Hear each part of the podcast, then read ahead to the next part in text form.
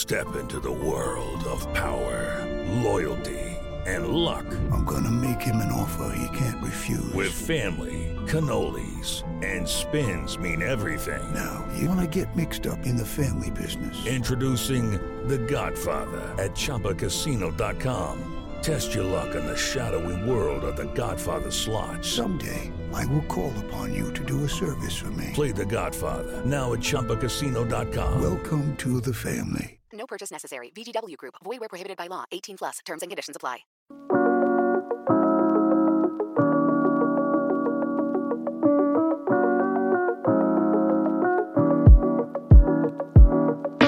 These are the top three quarterbacks for week six of fantasy football. Hayden, this is exactly why we prioritized elite quarterbacks. These three elite quarterbacks, because we're here, things change in the NFL, yet these three remain the same in terms of your projections. We get Josh Allen at number one against the New York Giants, Patrick Mahomes on Thursday night at number two against the Denver Broncos, and then Jalen Hurts in the third spot against the New York Jets defense.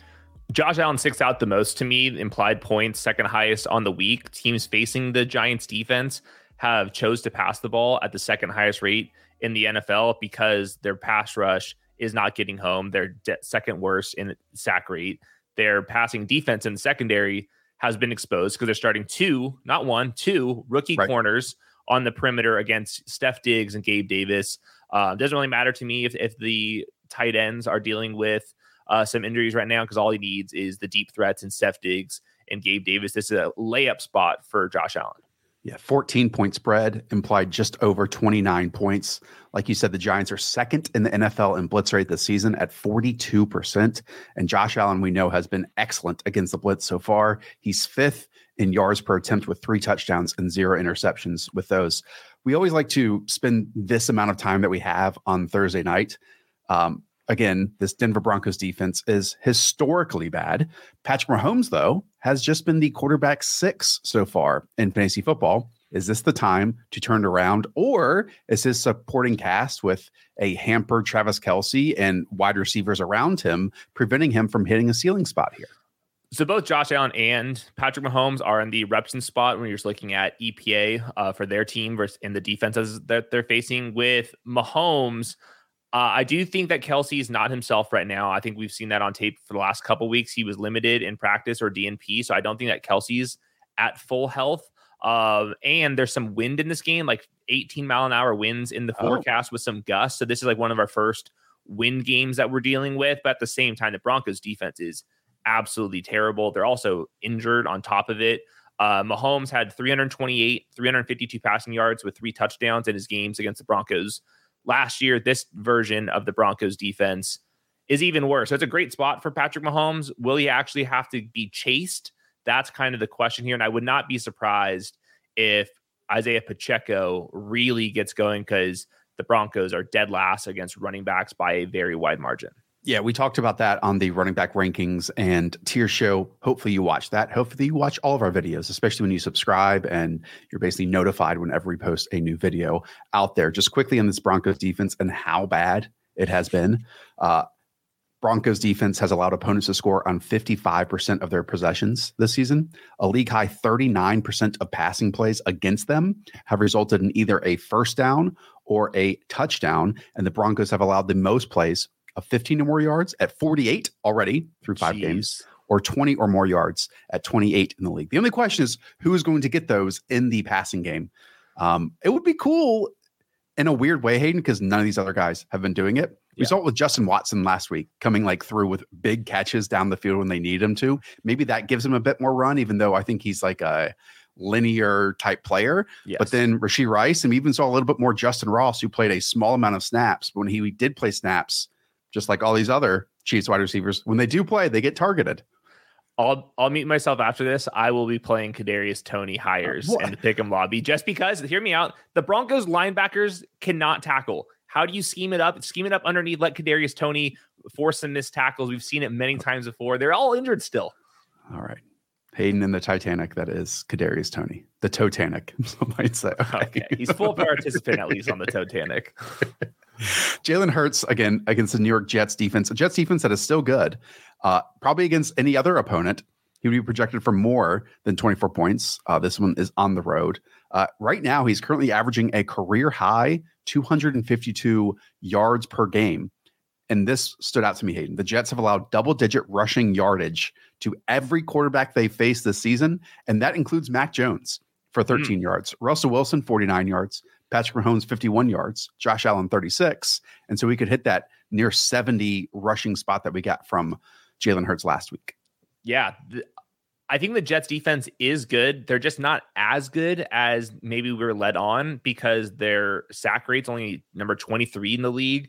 Their passing EPA allowed is 24th in the league. So it's not like the same caliber of defense that we were kind of projecting. And ultimately, Jalen Hurts is still getting all of the goal line usage. He's the EPA on their pass attempts is back up after a slow start in the year. And he's still been a top three fantasy quarterback despite some kind of inconsistencies in the past game. So uh, you like the Jalen Hurts higher on the 44 and a half rushing yards, I see. Oh, yeah. I mean, I just outlined it with all those other guys. Again, he hit 72 yards last week, and this is a spot. I don't know if it's the way Robert Saleh's defense is playing right now or the linebackers trying to cover now Dallas Goedert and get some depth in the passing game, but they've definitely allowed lesser quarterbacks uh, in terms of mobility to rush for successful gains. Okay, that means Hayden, we jump it on over to the Lock'em in tier in tier two, and that begins with Tua Tagovailoa against the Carolina Panthers, 13 and a half point favorites here at home. What could go wrong? Uh, I honestly don't think anything go wrong here. That's what Mike McDaniel's been talking about. Uh, I mean, look at the Dolphins; they're just projected for way more than everybody else. And honestly, they would run more plays per game. They're down here in this this quadrant only because they're ripping off long touchdowns. Like the only fear that you can have with Tua is that they just run the ball so effectively that Tua himself doesn't get home. And that's kind of been the storyline for the Panthers. They're dead last against the run. Um, so they've been actually better. Like it's just funny to see like the Panthers are 31st against fantasy running backs, but sixth best against fantasy quarterbacks. I don't necessarily think that's sticky. I think you can kind of pick apart the Panthers either way you want because they're dealing with some injuries. Um, so yeah, I feel comfortable with Tua just because the team total has my quarterback four. Lamar Jackson is your quarterback five. This is at the Tennessee Titans. Again, it's exactly what we spoke about last week that Lamar Jackson is playing well, even if it's not showing up in fantasy mm-hmm. points or his completion percentage and all that kind of stuff. Tennessee's pass defense is awful. It's pitiful, just like what this Ravens offense was attacking last week. Um, yet this team is only projected for 22 and a half points. Yeah, it's just because the receivers have been struggling so much, but it's also a good spot to be facing the Titans because Jeffery Simmons and Teair Tart, both their defensive tackles, they're both on the injury report. They didn't practice on Wednesday, so that's something that that's going to matter. I actually think if those guys aren't actually practicing, that would matter a ton. I think that the Titans defense would like really uh, hit the panic button at that point. So I think Lamar Jackson's missing some throws. He's never a perfect quarterback, but he right. I think has command of this offense if these wide receivers can just catch the ball. I mean, his fantasy points would be wildly different if last week the 14 or 21 points as wide receivers and even tight ends yeah. left on the board uh, counted. And this team's also not getting into scoring positions as often as they should be. 21% of their drives, uh, excuse me, that's against the Baltimore Ravens, have reached the red zone uh, and I think to me, that points to we are, haven't had to get like a boat race shootout style of game yet. Like these have been lower scoring games because the defense has been playing so well. That's my fear against the Titans, though, too. Like slow pace, the volume's just not going to be there. And your point about the defensive tackles, I think, is important because we have seen, like, let's say against the Cleveland Browns, some awesome moments against pressure this season. But overall, Lamar Jackson, uh, when he's been kept clean, he's been completing 79 and almost 80% of his passes. Uh-huh. That is third in the NFL compared to when pressured, that drops down to 40%. Yeah. Something to watch. Just watch the left tackle play for the Ravens. He just doesn't seem healthy to me. Oh, Ronnie Stanley. Just like it's it's injury related. He's such a good player when he's healthy, but just watch him right now. He just doesn't seem like he's fully back. Yeah. And this team has been in command of games. I mean, they've led for 58% of their offensive plays. That's second in the league. 2nd mm-hmm. in the league. So maybe we get a better uh, overall second half when everyone can gel. And I finally learned like what a Todd Monken offense is going to look like in the NFL now with Lamar Jackson at quarterback. Mm-hmm. Okay. Justin Fields. Justin Fields, quarterback six. This against the Minnesota Vikings. doesn't fit the formula. It's at home, but they're only scoring 20 and three quarters points, and they yeah. are two and a half point underdogs. Yep. This is a weird matchup because the Vikings defense isn't very good in general. They are like 25th in uh, passing EPA allowed. They're 23rd against fantasy quarterbacks. Justin Fields has been playing his best football in the last couple of weeks against bad secondaries like we saw with Washington. My question for you, Josh, is Justin Fields has melted under pressure. Yes. Like for example, they were 31st in success rate when against five or more pass rushers last year. They're 25th in points added per play against five plus pass rushers this year. Those are both from Sports Info Solutions. And this defense, it goes both ways. They're number one in blitz rate. They're also number one in three man rush rate. So they have this like fastball and they also have this changeup to go on. Is this a kind of a spot where they're throwing so much at Justin Fields that they can't handle it because he has been bad against pressure? Or is it that you are leaving DJ Moore in isolation against these corners that have not been able to defend? So to me, this is a very boom bust matchup. Like we can yeah. be doing this recap show, and I can see this. He got sacked seven times. He never felt uh, felt the pressure, or DJ Moore on these double moves is r- throwing long bombs. So I don't know exactly how to read it because he's been playing well. The Vikings defense isn't very good, but what Fields has been bad at is actually what the Vikings are good at. Just makes me excited to see how it's going to unfold. It's basically what you're saying. I'm super excited for that. Will that pressure equal sacks or will it equal big plays? Because Justin Fields still has this tendency to have negative plays turned into awful plays. But I will say, when he is blitzed and they don't get pressure, he's been outstanding 8.3 yes. yards per attempt, four touchdowns, uh, and just one interception. And Chicago is averaging in the last two weeks 41 and a half yards per drive, which is third best in the NFL over that time span. In the first three weeks of the season, it was just 22.4 yards per drive. So I know we got some cake matchups that we can eat off of. Right. And like you're saying, if they have a good plan, if the offensive line does its job along with the pass protection, this can also equal a massive outcome. Mm-hmm. But we could also get the polar end of that too, where yeah. if there is pressure constantly, it could be six sacks in this performance. Yeah, I think it's just a good. Where are we at with Justin Fields' game here? Fair. Take care of business against a, a defense that does not have that many talented players right now. Fair. Okay. Matthew Stafford is your quarterback seven. This is against the Arizona Cardinals. Uh, this pass defense is extremely passive. Yep. The Rams are seven point favorites here with a total of nearly 28 points they're projected for. I mean, the Cardinals, again, defense, they are last in the NFL in terms of pressure rate, last in blitz rate, and 25th in rate of man coverage. And we know that if you don't pressure Matthew Stafford, he is going to carve you up with these three wide receivers right now. Yeah, Cardinals have played with some fight, but at the end of the day, they're 29th in passing EPA allowed. And the Rams are playing really pass heavy. In fact, last week with Cooper Kupp back, it was their highest neutral pass rate of the season. I don't think that's a coincidence at all.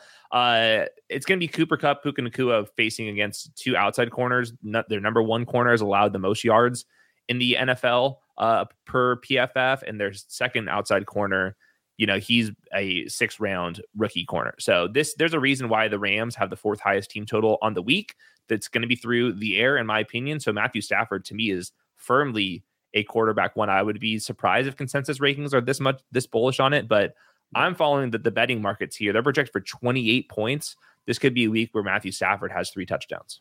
Yep. Totally with you on that. Love everything that you said there. Okay. Trevor lawrence checks in as your quarterback eight. Finish out this tier with him. He faces off against the Indianapolis Colts, 25 points projected, four point favorites here. This is at home. And Hayden, I feel like this is the earliest we've ever gotten teams that have already played each other yeah. now get rematches because they played each other in week one and Trevor Lawrence balled the F out. Was there anything that you that stood out on tape? I have some stats, but I haven't got to rewatch that game. Yeah and this stat will kind of lead into it. The Colts have allowed a gain of 20 or more yards on 18% of completed passes against them this season. That is 30th in the NFL. And when you go back and rewatch all of Calvin Ridley's targets, and I'll repeat this on tomorrow's mm-hmm. wide receiver rankings and tier show, um, it was all single high. And it was just over and over and over again. Uh, if you allow Calvin Ridley to be isolated on the outside, he has not just the vertical ability, not just the ball tracking ability, but the separation skills too to uh, create that sliver of space that Trevor Lawrence was firing into really tight windows. And like their connection, I don't think has been better other than in London this past weekend compared to week one. And we'll talk about when we get to tight ends and some Christian Kirk stuff. But I think this is a huge Trevor Lawrence week. And I think this is a huge Calvin Ridley week. I know they've gotten like Juju Brents in there and a couple other corners, but this matchup on paper, from a coverage standpoint and Yeah. a one-on-one alpha receiver standpoint, uh, is lighting my eyes up. Yeah, completely agree. Colts are 26 against fantasy quarterbacks. They've allowed CJ Stroud to pass for 384 yards. Matthew Stafford got him for 319 yards. Lamar Jackson had 30 fantasy points. Um, and then even going back to last year, Trevor Lawrence in the last three games against the Colts, he's completed 82% of his passes. So he's just been dicing up this defense. And this defense, like you said, just they got a, I would say, an okay front seven and a pretty bad secondary. So they're projected for 25 points. That's six highest on the week. It's time to get Trevor Lawrence in lineups. And I wouldn't expect them to all of a sudden shift into something else because one, I think it's Gus Bradley still there, and two, um, if they do that, then Travis Etienne and this running game is going to smash them, and I'm Yep. sure that they're a bit terrified of that right now. Okay, let's go to the next tier. Believe this goes to Joe Burrow for you. Slight move up. Uh, he is facing the Seattle Seahawks, and it's exactly the formula. Home favorite by three points. Expect to score 24 points in this game. Yep. And the Bengals have the highest pass rate over the last month. I think partially because Joe Burrow hasn't been able to go under center. That said, Joe Burrow says this is as close as he's felt to 100% by far. That was his quote going into this. And I think that's what we saw on tape last week as well. The Seahawks have had allowed some huge games from like Yeah. kind of in pocket quarterbacks. Stafford, 334 yards. Jared Goff, 323 yards and three touchdowns. Andy Dalton, 361 yards and two scores. The only difference now, though, with, with the Seahawks, Jamal Adams should be back, and they're going to get Devon Witherspoon back into the starting lineup, unlike the early part of this, the schedule. So I think this is a good matchup still, even with those guys. Um, I'm hoping this can turn out into a shootout because both of these offenses play with uh, a lot. They pass the ball a ton. They have some explosive play potential. Um, so I think I'm like kind of middling this with with Joe Burrow. The Bengals are only projected for 24 points. That's a little bit less than the quarterbacks we've talked about just previously. We might have to fill out an entire pick'em card for quarterbacks here. So we gave you the Jalen Hurts rushing earlier with his higher at 44 and a half rushing yards. They've only played four games, but the Seattle Seahawks so far, opponents are attempting a league high 41.3 pass attempts against them. And we know that last week, as you said, Joe Burrow has been throwing the ball a ton. It was at 46 attempts, and we got 49 attempts against the Los Angeles Rams. Right now, his projection is just 36 and a half passing attempts here. And Teagan Like the should be higher. I like the higher quite a bit. Um, one final note. Through the first four weeks, Joe Burrow was only completing, I think, 29% of his throws 10 plus yards or further down the field. Last week, he was 5 of 11 for 122 yards. Uh, and the Seahawks are allowing opponents to convert 52% of third down so far this season. 52%. Mm-hmm. That's Been bad. It's been bad. Okay. We continue on with your quarterback 10. That is Justin Herbert. Justin Herbert faces the Dallas Cowboys defense, a once beloved defense, has gone through some growing pains in recent weeks. He is an underdog, though, here at home, but they are projected score, the Chargers, that is, 24 and a half points. Yeah, it, I think he's going to ultimately be fine. I'm kind of breaking some ties here because he has that broken finger. It's non-throwing finger, but still makes me a little bit nervous on what the hell is going on with that situation. Def- or offenses facing the Cowboys have also run the ball in neutral situations at the highest rate in the league, and Kellen Moore is known to you know go back and forth with how often he's going to pass the ball. We get Austin Ekeler back, which is I think good news for Justin Herbert, but they could run the ball a little bit more than they have in the previous couple weeks, uh, where they've actually been number two in, in neutral pass rate. So I think it's a fine spot for Justin Herbert. I think the the Diggs injury makes the Cowboys a little bit less potent in the secondary, but the pass rush is still very good. So I think it's a good matchup. There's definitely some shootout potential here as well. Um, so I think he belongs in like the same tier as like these kind of in pocket quarterbacks that we've all been talk, talking about because they're all projected for 24 to 27 points, and each one of them can get uh, catch some fire as well. Only one of them is dealing with a broken finger though. They are coming out of their bye. They get Austin Ekeler back, and we think that Quentin Johnston is a flawed player, but he does have ways that he can win, and he has to be a starter now. You know, so getting that aspect areas where he does succeed coming out of the bye week, I think would be a huge boost Yes. to Justin Herbert here because again, downfield playmaking they have been lacking. It, it has to be in a different way though, because Mike Williams wasn't always contested, but we have seen QJ drop those both in the preseason and this past week. And then low key, Hayden, this is a massive Kellen Moore revenge game facing the Oh, Dallas Cowboys. I'm sure he wants to put it up on his boy uh, Mike McCarthy. We'll get to Dak in a moment, but uh, that offense is struggling. Yep. It is. Okay, I guess we will talk about him now. Dak Prescott is your quarterback 11.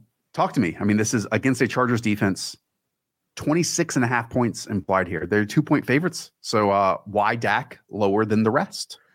They, I think they're just a little bit more susceptible to just running the ball a little bit more than we want to. And the explosiveness from Dak Prescott in the pass game has just not been there. But as you as you said, the Cowboys are projected for the fifth most points on the week. I have a very aggressive Tony Pollard ranking. This is way higher than than Dak Prescott has finished as a quarterback this season. The Chargers are dead last against fantasy quarterbacks. They could be without Joey Bosa. We'll learn more on his status coming off the bye week as well. So it's a get right spot for Dak Prescott and the entire passing game offense. But there has been some struggles here. It just seems like this entire offense is just quick game, dink and dunk, nothing fancy, very vanilla.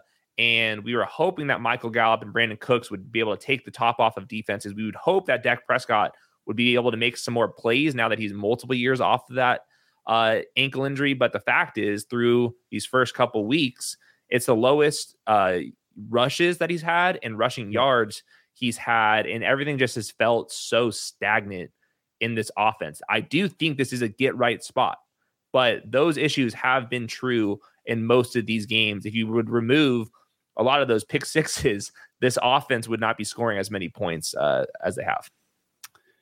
He is the quarterback 14 in consensus rankings. Again, you have him as the quarterback 11. And by the way, that along with Matthew Stafford, who's the quarterback 11 in consensus rankings that you have as quarterback seven, are like the two action points I feel like for you in your Okay. quarterback rankings this week. Um, and it makes sense from a Prescott perspective, a Dak perspective, because he's has, I think he hasn't not finished any week this season higher than quarterback 17. Yeah. Yep. It's been bad. Um, I will say, I think this is the, like the period of the schedule where they can turn it around. I have a couple fun stats to throw at you, but first, just narratively, they do get the Chargers and the Rams. After that's the Eagles, not so much. But then it's the Giants, the Panthers, and the Commanders. nice. So like these first six weeks of the season, or the next six weeks, could be very different than the first five weeks Yep. of the season. Um, okay, this is the weirdness. In second halves of season, Dallas has run zero offensive plays with the score within seven points in either direction.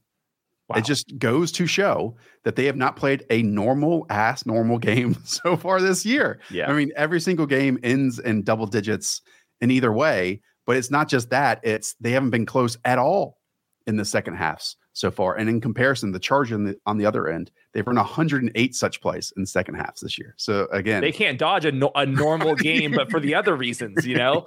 Uh, yeah. And Dak Prescott, like you said, the schedule's going to open up for him. He also gets his entire offensive line back and healthy moving forward. So this might be a good, I haven't seen the pick 'em projections yet, but my theory is we've seen Dak Prescott get absolutely ridiculed this entire week coming off of a disastrous game last week. That it might be like the perfect buy low spot for everybody. I have a massive CeeDee Lamb ranking. I have Jake Ferguson top 10 uh, tight end, and I'm higher on Dak Prescott. So good get right spot, but it, he needs it because it's been bad. Yeah.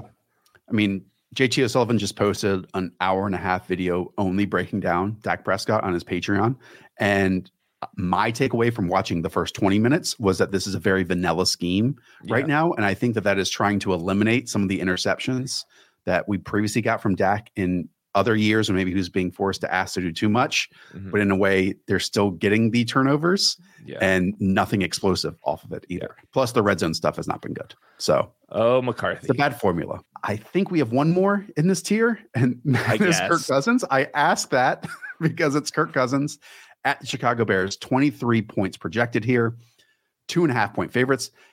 My big question with this is the Vikings offense has been very functional, right? They've scored at least 17 points in every single game. You know, they're averaging 37.3 yards per drive, which is actually fourth in the league Mhm.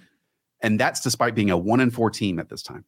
Yep. Now you take away Justin Jefferson from that conversation.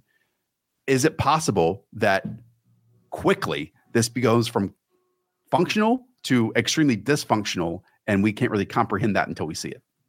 Yes, um, I looked at EPA per target and yards per target um, with Kirk Cousins and obviously Justin Jefferson's in his own category versus like Hockenson, Osborn, Alexander Mattison. Like these guys are averaging like legitimately three yards fewer per target, and now you're asking them to win as number ones and number two reads instead of third reads down the field. So yeah, I agree. It's it's not a good good look for Kirk Cousins without Justin Jefferson. That said, I do think Kirk Cousins is a really good quarterback, and this Chicago Bears defense is very bad. They're 30th against fantasy quarterbacks. They're 31st against uh, or in passing EPA allowed. They're third worst in sack rate as well. So this is just me like thinking that Kirk Cousins is a good quarterback against a bad de- uh, defense. And like TJ Hockenson and Jordan Addison, on the grand scheme of things, there are definitely worse number one, number two targets across the league.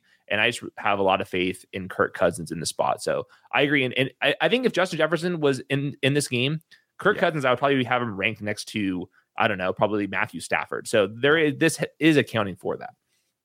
I like that. And that comment that I made probably doesn't apply to when you're facing the Chicago Bears, a team that has allowed 16 passing points in every single game this season, at the very least. Have you ever been on vacation after a long day of activities or sightseeing? You have a night in, room service, bathrobes, and television or movies. And when you're in a foreign country, you scroll Netflix or Hulu or whatever streaming service you have, and you realize that the library of content there is so much larger than it is in the United States. You start a new show, a new series, and when you get back home, you realize you now have to find that on a different service or pay for it in a different way. That is where Surfshark comes in. It's a VPN service that lets you virtually travel the world with a tap of a finger. You can go to Spain, Canada, Costa Rica to watch the content available in those countries. So you can try Surfshark today, totally risk free with a 30 day money back guarantee.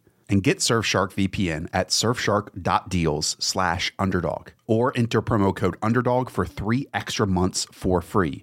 You heard me right. Three extra months for free. That is surfshark.deals slash underdog. Okay, next here starts with Jared Goff at the Tampa Bay Buccaneers. Projected for a good amount of points, 23 and a quarter. They're three point favorites here on the road. The great Rich Hribar will lead with his stat. Yep. Since joining the Detroit Lions, Jared Goff has now thrown 43 touchdowns in the regular season at home. That is the second most in the NFL during that span. However, when he's on the road, like he is this week, He's only thrown 14 passing touchdowns in that same span of time, which is 26th. Yeah, it's it's certainly a worry. At least it's not tiny hands. Jared Goff. We're playing in Florida uh, in this game. Amon-Ra St. Brown is supposed to come back in this one as well. Uh, teams facing the Bucks have the third highest pass rate in neutral situations. Um, that's kind of been a trend for the Bucks for multiple years. I think the Bucks defense is basically average in every single one of these categories. Like, like hmm. look at all this right here. So I think it's a fine spot for Jared Goff. Like you said, 23 and a half points kind of puts him in this tier. I am worried about the off uh, on off splits at home. Um, but the team total is rock solid for like a super flex option. Geno Smith is your quarterback 14 facing the Cincinnati Bengals. Only projected for 21 points. Um, have not been good on third downs so far this year. And Geno Smith has just one week higher than quarterback 17 in his opening four games, but they are coming off a bye, and maybe they can get their first round wide receiver a bit more involved. Yeah, there's post by rookie bump narrative going on here. I'm watching uh, the Bengals injury report. One of their top corners was on that as a DNP on Wednesday. We'll see if he actually gets cleared for this. You hope that this can be two capable passing offenses going back and forth. But like you said, only 21 projected points. That makes him more of a quarterback two than like an upside kind of quarterback one option. So I think the Bengals are a fine defense. They're not like world beaters like they were last year because they've lost some pieces, but Louis, Anaru- Louis Anarumo definitely can scheme him up like nobody's business. So a lot of pressure uh, on the tackle situation for the Seahawks. And I think that's probably why Geno Smith's numbers are just a little bit worse this year than they were last year.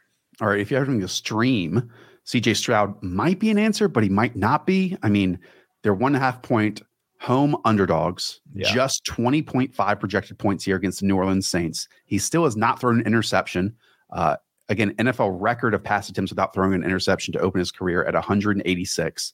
I will add, this is a very similar defense to what we saw with Atlanta last Yeah. week. And against Atlanta, obviously Tank Dell left with a concussion. Don't want that to ever happen. But Nico Nico Collins got shut down heavily. Um, albeit it's AJ Terrell and maybe we get Marshon Lattimore in this game, but just something to consider here. Yeah, no, I, I think Saints and Falcons very similar defenses.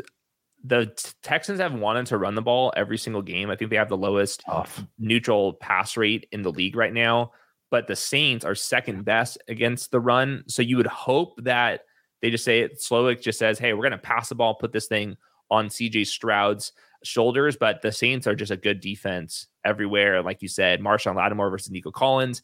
Maybe that slows him down just a little bit. Uh, but man, CJ Stroud has been playing so good, man. Like, not even like on the rookie scale. Like he's just playing good starting level quarterback across the league and doing all the hard parts. And that's been the exciting part for CJ Stroud. So this is definitely to me a big tier break. Now we're talking about these quarterbacks versus that uh, third quarterback tier that we just talked about. Okay, let's go through it quickly then. Next is Sam Howell at the Atlanta Falcons. He now has, though, been the quarterback 13 or higher in four of his last five games this season. Hayden, it's one of those close your eyes, Yeah. don't watch. Might get sacked seven times, but he's going to run the ball. He's going to figure it out in the fourth quarter in certain ways. Uh, I mean, the Falcons, though, have not allowed a top 12 scoring quarterback yet on the season. They faced Jared Goff, Trevor Lawrence, and CJ Stroud also in the past three weeks. Yeah, this is just going to be interesting. The sack rates here. We have Sam Howell on pace for NFL records, and then the Falcons defense, who hasn't had a sack since I think I started doing fantasy football stuff about eight years ago. It's just been a kind of classic situation. This is a game though where like the Falcons can control the ball, and Sam Howell is just kind of a mid quarterback. So maybe you move Howell up over CJ Stroud, but this is like still a tier break to me because they're projected for 20 points. This Brock Purdy ranking as quarterback 17 stands out to me because we know the 49ers put up a ton of points. Brock Purdy throws nearly two touchdowns in every single game. This is giving a lot of credit to the Cleveland Browns. Uh, they're on the road, the 49ers are. They're favored to win by six and a half. But again, the projected point total is just at 22. Yeah, that's the thing. Uh, the team totals are in line with the other quarterbacks we talked about, but I think that disproportionately we can get rushing touchdowns in a game like this one. Obviously, we have like Denzel Ward versus Brandon Aiyuk. We have Myles Garrett to deal with. Um, so it's just a lot to ask for on the road in Cleveland. Uh, the Browns have just been so good in every single category. And I think that's because new DC, lots of talent, offseason acquisition. So Brock Purdy's been stellar so far. This is a little bit of a tougher matchup for him. I'm just following the the team totals. I found this tweet. Here it is. Bang. Kyle Shanahan has faced this is from Jack Hammer. Hopefully, this is real. oh man. He is. He's real. Jack Hammer is real. Kyle Shanahan has faced Jim Schwartz nine times. Shanahan is one and eight in those matchups, and his offense has scored over 20 points just once. Wow. As the Falcons OC in 2016, Shanahan's offense averaged 34 points through the first nine games. In game 10, they faced the Eagles. Jim Schwartz is defense coordinator. Philadelphia had held Atlanta to just 15 points. It's the only time that season the Falcons did not score at least 23. Thank you, Jack Hammer, for Jack being on the show.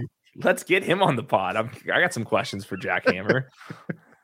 Uh, but I think one, Vegas is pricing that in. They know Jack Hammer. Two, um, there's also maybe some weather factors going Yes. on here in Cleveland this weekend With too. the whole that whole part of the country dealing with some wins. Should we just go to like the the what you doing tier for the rest of them? Uh, Yeah. I mean, I I had some other guys up here, but let's just go through them quickly. Gardner Minshew checks in here. Uh, that offense, he's capable of running it, but it's very different than when Anthony Richardson does. Joshua Dobbs against that same Los Angeles Rams team. Last week, he completed a season low 47% of his passes, had a pair of interceptions Mhm. through the air. Uh, and I will add that Brock Purdy, Geno Smith, Joe Burrow all have had single digit passing points against the Rams defense this season. Yeah, I think Gardner Minshew is actually a fun streaming quarterback. Uh, I think he's more than capable. The Jaguars defense has been pretty mid uh, through the air. They're 27th in sack rate, 27th against fantasy quarterbacks. The Colts are projected for still 21 points, so the betting markets don't think it's like that big of a downgrade as a whole. And it's probably actually good news for Michael Pittman in particular. And then, yeah, Josh Dobbs, a similar good environment for him just because we talked about Matthew Stafford's ranking. We think that the Rams are going to go crazy here. And I think without James Conner, I think this Cardinals offense is going to change. And that's why I'm going to have a very optimistic ranking tomorrow on Marquise Brown. But I think that Dobbs in a good spot to scramble around and do all that type of stuff as well. So check this throughout the weekend. Right now, the pick'em projections are not up for Joshua Dobbs's rushing production. And in fact, after rushing for 40 more yards in the previous three weeks, Dobbs had just one rushing yard last week. So that projection will probably be tanked a little bit. But keep in mind, over the past two weeks against the Rams, Anthony Richardson posted 11.6 rushing attempts, excuse me, rushing points. And then Jalen Hurts had 13.2 rushing points. So I really like Josh Dobbs, as you said, being and having a pathway in the rushing game. Uh, and it's not surprising that he's volatile. Like, I mean, yes, we, we, we thought there was no ups. We thought it was going to be consistently right. terrible. There's actually ups here. So I think that after these, I, I we could let's we should put these two up a tier. Oh, and then oh. get into these next guys. Okay, well then let me just throw the other names up there. It's like Baker Mayfield against the Detroit Lions, underrated. I'll call that still defense. Yep. Desmond Ridder, the Washington Commanders. Think names like Jimmy Garoppolo, Russell Ugh. Wilson, Derek Carr. Just take it. Where do you want to talk about of any of these names? I'm not sure if I have anything to say about these guys. Okay. I am I am intrigued by what we've seen so far with Baker Mayfield. It was that one game against I think it was the Philadelphia Eagles defense mm-hmm. where he didn't hit the same numbers that he hit in the other three games, which is the best in the NFL on third downs, the best in the NFL against pressure. The Lions are sixth in the NFL in pressure rate at 40% this season, and they play really sound defense so far this year, like a legit, legit defense. And so, again, I doubt Baker a lot heading into this season because I've watched a ton of Baker Mayfield throughout his career. He and Dave Canales have been brain synced so far. Mike Evans, Chris Godwin, so on and so forth. So we're getting them out of the bye. It still hasn't been a national conversation, I feel like, with Baker. But yeah. again, this is a really good matchup to him to prove to me, just to me, that he's legit. They're second in pass rate or uh, sack rate. The the Bucks. They're not. They are awesome at keeping him upright, and that's been a problem. No Mike Evans in practice. That obviously is a big deal because that's the explosiveness. Chris Godwin, I'm not sure is going to be ripping off 50 yard touchdowns. Uh, consistent player, but the explosiveness is, is not there in this offense without Mike Evans. Okay, we got two more positions to do. First is tight ends. Then we'll get the sickos defenses. Um, we've been going through these tight ends a bit more quickly. We'll lead this time with the top four names mm-hmm. at the position. Hayden, uh, it's Travis Kelce, obviously on Thursday Night Football. Then it is TJ Hockenson, Mark Andrews, and Sam LaPorta. Who do you want to talk about? Well, I- am taking some lowers on Travis Kelce tonight with the wind, uh, and just he's been DNP limited, limited in practice on that ankle sprain. He's obviously had other injuries as well. Obviously, still the quarterback one. TJ Hockenson, he was already the tight end two in usage over the last month with Justin Jefferson, who had a 27% target share, obviously in a much better spot in terms of volume. And the Bears have allowed the fourth most receptions to the position. So I think that TJ Hockenson is looking very strong this week. Um, like we said, with the pass funnel, that's going to work in Mark Andrews' favor against the Tennessee Titans. And then Sam LaPorta, uh, I have his projection down a little bit than where I had it previously. You get Amon-Ra St. Brown back as well. But Sam LaPorta, man, he can play really, really good football. We hypothesized with TJ Hockenson a little bit that this team might shift more so to 12 personnel. It was just at 17.5% through the opening five weeks. Uh, they paid Josh Oliver. It, you know, if you're Kevin O'Connell and you're deciding, well, do I want extra offensive line help and maybe six blockers every single snap, or like Brandon Powell to come in as my slot wide receiver? I think it's yeah. a fair question to ask. Um, T. Did open with three straight tight end one scoring weeks of top 12. He's been the tight end 29 and tight end 14 over the last two. I will add, though, the Bears have allowed a league high 85% catch rate to opposing tight ends so far this year. Cade Otton got there with six for 41, Travis Kelce, 769 and one, and then Logan Thomas, 977 and one. So, yep, I like it. Sam LaPorta is so good. And It really is. he'd be even higher on this list if the Lions weren't 31st in NFL dropbacks rates so far this season. You know? David Montgomery's too good. Imagine if they threw more. Sam LaPorta would get even more love. Okay. Evan Engram is the next on this second tier. He is your tight end five. Talk to me.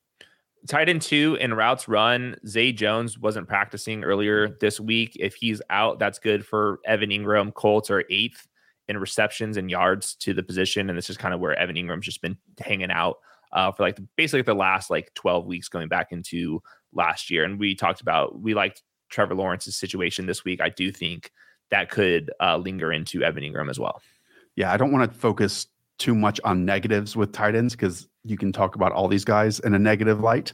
Um, I will say that if they are playing single high, the Colts defense, that's going to put more players closer to the line of scrimmage on the lateral across the field stuff that they do with Mesh. horizontal is the word I'm looking for with Evan Engram. And um, that's been opened up since Zay Jones left and over the last two or three weeks. Um, I'll be interested to see if they try to force it, force it in this game. Two guys who uh, did nothing and then did a lot. Dallas Goedert and George Kittle check in as your tight end six and your tight end seven. yeah, Goedert's the tight end three in routes. He just wasn't getting any targets until last week. Was that squeaky wheel or was that because they wanted to actually get him going? Uh, I think he's at least proven that he has an upside. It's been a long time since we've seen that, and the Jets have allowed the most fantasy points to tight ends. Now they faced like some really strong tight ends, but I also think there's something to Sauce Gardner, uh, like somewhat eliminating outside receivers and throwing the ball to Dallas Goedert. So there's an effect there. And then for George Kittle, it's a really tough spot just because I fear that he's going to have to block a little bit more, kind of chip in against Myles Garrett. We've seen that happen uh, before. In the Browns, this is insane. They've allowed only three receptions per game to tight ends this year. So it's not a good it's not a good spot for George Kittle, but all, all it takes is three targets for three touchdowns. We've seen that multiple times throughout George Kittle's career. So I think most likely a bust week for him, but you can dream about a, a boom week anytime. Okay, your tight end eight and your tight end nine are Jake Ferguson and Kyle Pitts. Just taking this on over to the uh, consensus rankings for tight ends. Kyle Pitts down at tight end 13. Jake Wow. Ferguson down at tight end 11. It's almost like the D'Andre Swift thing, Hayden, where people have been waiting for Kyle Pitts to do something. And now that he's done something, they don't want to react and rank him higher. It is pretty wild. Look at this chart, and this is obviously because Jonnu Smith's getting action too. But the the Falcons are number one in tight end usage by a mile, um, and Kyle Pitts has actually been the number four in usage over the last month. He's getting all these deep targets that makes him boom bust, but there is a ceiling to chase, like we saw last week out there. So um, I think it's a fine enough spot for Kyle Pitts. Um, and then for Jake Ferguson, he's the tight end 12 on tight end 13 usage over the last month of the season but those have been crazy games, and the Chargers have been shredded by fantasy tight ends. Like, for example, TJ Hockenson had eight receptions and 78 yards. So I think it's a good week to actually like pay off with the Jake Ferguson love. It's been completely disastrous because touchdown drops and weird game scripts. But if things are normal, I think that Jake Ferguson projects well against one of the worst linebacker cores in the entire league. If you want to know more about Kyle Pitts and how he had his best game since the 2021 season, Colt McCoy and I did a video on the Atlanta Falcons passing offense, Desmond Ridder taking a small step. Anyways, how they attacked down the field with Kyle Pitts was so hot against the Houston Texans. And it was a bunch of these almost non-precise routes that were he and Drake London working in tandem. Go and mm-hmm. watch the video. I won't ruin it for you. I might even repackage it as a Cal Pitts video in the future. Well, the other thing, they treat him like a wide receiver. Like Jonnu Smith Yes. does like the traditional stuff. He's basically playing wide receiver on a bunch of these routes. Yep. Commanders, defense. You put Emmanuel Forbes on Kyle Pitts, it's Well- so Jover. And the other part of this too is all of those were outside breaking routes and Mhm. many at the numbers or catches outside the numbers. Where did we just see DJ Moore catch a ton of Ton of passes, passes. Yeah. against the Commanders? I might move him up. Other few names for you. Logan Thomas as your tight end 10, Zach Ertz as your tight end 11, then Darren Waller as your tight end 12. Just quickly on Logan Thomas, I've seen this mentioned around how he's being featured heavily in Eric Bieniemy's offense. Do not equate it to Travis Kelce. Do not, because how he is running routes and he's not running these option or choices, and it's not ad libbing with Sam Howell. It's basically he's just a check down with all these vertical routes above him, and that's why he's been mm-hmm. getting it. Yep, but at the same time, he's still It's the tight usage. end five in usage. Yeah. and even when he was hurt, Cole Turner came in and he was a tight end one in usage. So I think it's just like them just like spreading the ball around. He's not. He's no Travis Kelce. Can confirm that. I will say Atlanta has allowed the second most fantasy points to tight ends. Hayden Hurst had 41 yards and a touchdown early. Uh, LaPorta 80, 84 uh, in a touchdown. Evan Engram 59. Dalton Schultz last week 65 yards in a touchdown. And I think it's playing the same thing. AJ Terrell eliminates the number one, and then you have Jessie Bates also kind of bracket coveraging, hanging out over the middle, and they're actually not paying attention to tight end. So that's kind of the game theory you can play with Logan Thomas. And then Zach Ertz, same thing we talked about with Josh Dobbs. They're going to pass the ball more. They're going to be trailing points. Uh, Zach Ertz last week, 30 of 36 routes. He will be a PPR scammer this week. I'm actually starting him in the league. And then Darren Waller, new groin injury expected to play. Uh, I need to see a full practice before I move him up. Okay, Cole Kmet, talk about running hot. Yes. He's running hot. Um, it's his third top six scoring week of the season. And when Justin Fields has been hitting the last two weeks, Cole Kmet has been hitting, but the usage, anecdotally, does not equal top six. Yeah, he's been a tight end 14 over the last month. I will say the Bears' neutral pass rate was at 38% last year, which is a complete joke. This year, it's at least at 47%. So that's one of the highest increases from a year to year. The Bears are passing more this year, and that's helping Cole Kmet get home. So I think it's totally fine. Vikings have allowed at least six receptions to three different tight ends as well. So there is some precedent there. All right, I'm just going to throw all the other names up there, like Hunter Henry and Dalton Schultz and Tyler Higbee, and there's even Jonnu Smith and Gerald Everett. Talk about any of these names so we can get out of here and talk about some defenses. Yeah, uh, waiting for Dawson Knox to see if if uh, Dalton Kincaid's going to be healthy. But all these guys now we're talking about touchdown or bust guys. I think Hunter Henry is my favorite of this kind of tier because the tight end five in routes. Uh, Greg Dulcich. I mean, goodness. Yeah, I want to ask you. No, no, no. We love our audience.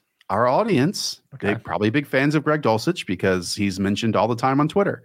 Where would you put Greg Dulcich? Like right next to Travis Kelce at the top, I would say at least Travis Kelce. um, right behind Sam LaPorta. I, I will need to check. I'll update my rankings. I will. I want to see if he was getting full practices or not. Uh, Hmm. rem- as a reminder, the second Sean Payton came into town, he added about six different tight ends. So I do I do want to bring this up because the reason why Greg Dulcich I think was getting some love from Peter Schrager heading into the season was because the Broncos at that time were not going to have Jerry Jeudy. So it was going to be Courtland Sutton, a wide receiver, and probably multiple tight end sets. Ever since then, we've seen this team, and I, I would like to bring this up, um, use multiple receiver sets, some multiple tight ends, but no matter what, Adam Trautman is like the number one tight end on this team. They have to live, I think, live out of 12 personnel in order for Greg Dulcich to be a relevant thing Yeah. and not have his opportunities suffocated by the third wide receiver. Yeah, he was limited and then full participant. So like we'll see if he's out there. And also remember when we were talking about the Joker role for Greg Dulcich? Right. He said often that's a running back in my offense. Well, your favorite player in the whole league, Jaleel McLaughlin, there's your new Joker. Yeah. Those be- that's your new Joker. So we don't need the Joker stuff with Greg Dulcich anymore. He should be everyone's favorite. Uh yeah, the Broncos are in 11 personnel 57% of the time right now and in 12 personnel 22% of the time so far. Yeah, I I needs to expand to like 35%, I think, for Greg Dulcich to be like a legitimate legitimate option. he's Chig Okonkwo until proven otherwise. Okay. Let's get into everyone's favorite part of the week. We have 2 minutes for you to do it. The sickos and defenses. pretty hilarious to see where the Bills are. Uh, the Sickos chart does not know about the Bills injuries, but it also, I guess, doesn't really know about the Giants injuries. So they're my favorite offense. 49ers are in a great spot against backup quarterback. Eagles, Dolphins, Chiefs, Ravens are kind of the, the top tier streamers if they were available. Falcons, I think we have to start paying some respect to them, especially against Sam Howell, I think that's a well coached defense, and they've added a lot of star power. Vikings, if you're really desperate, Raiders, if you're even more desperate. And then obviously, these are the teams that you should be dropping uh, already. I don't think that you should be starting like the Jets or the Cowboys. Right. So uh, this is the the Sickos chart. Pressure rate leads to interceptions, and that's leading to fantasy points. There it is. All right. Thank you, producer Weaves. Thank you to Hayden. Go and watch this week's scheme with Colt McCoy because I think it'll shock you how fun and creative Arthur Smith's offense is. He just yep. gets flack from people, but when Desmond plays at an average level, they do some fun shit. Could so they trade for Kirk Cousins? this offense would be so sick. Make it happen, Falcons. It would be really fun. All right. For Hayden, I'm Josh. Up the Villa. We'll be back tomorrow with wide receivers, and I'll be back Sunday morning for a Q&A show heading in to week six. Talk to y'all soon. See ya.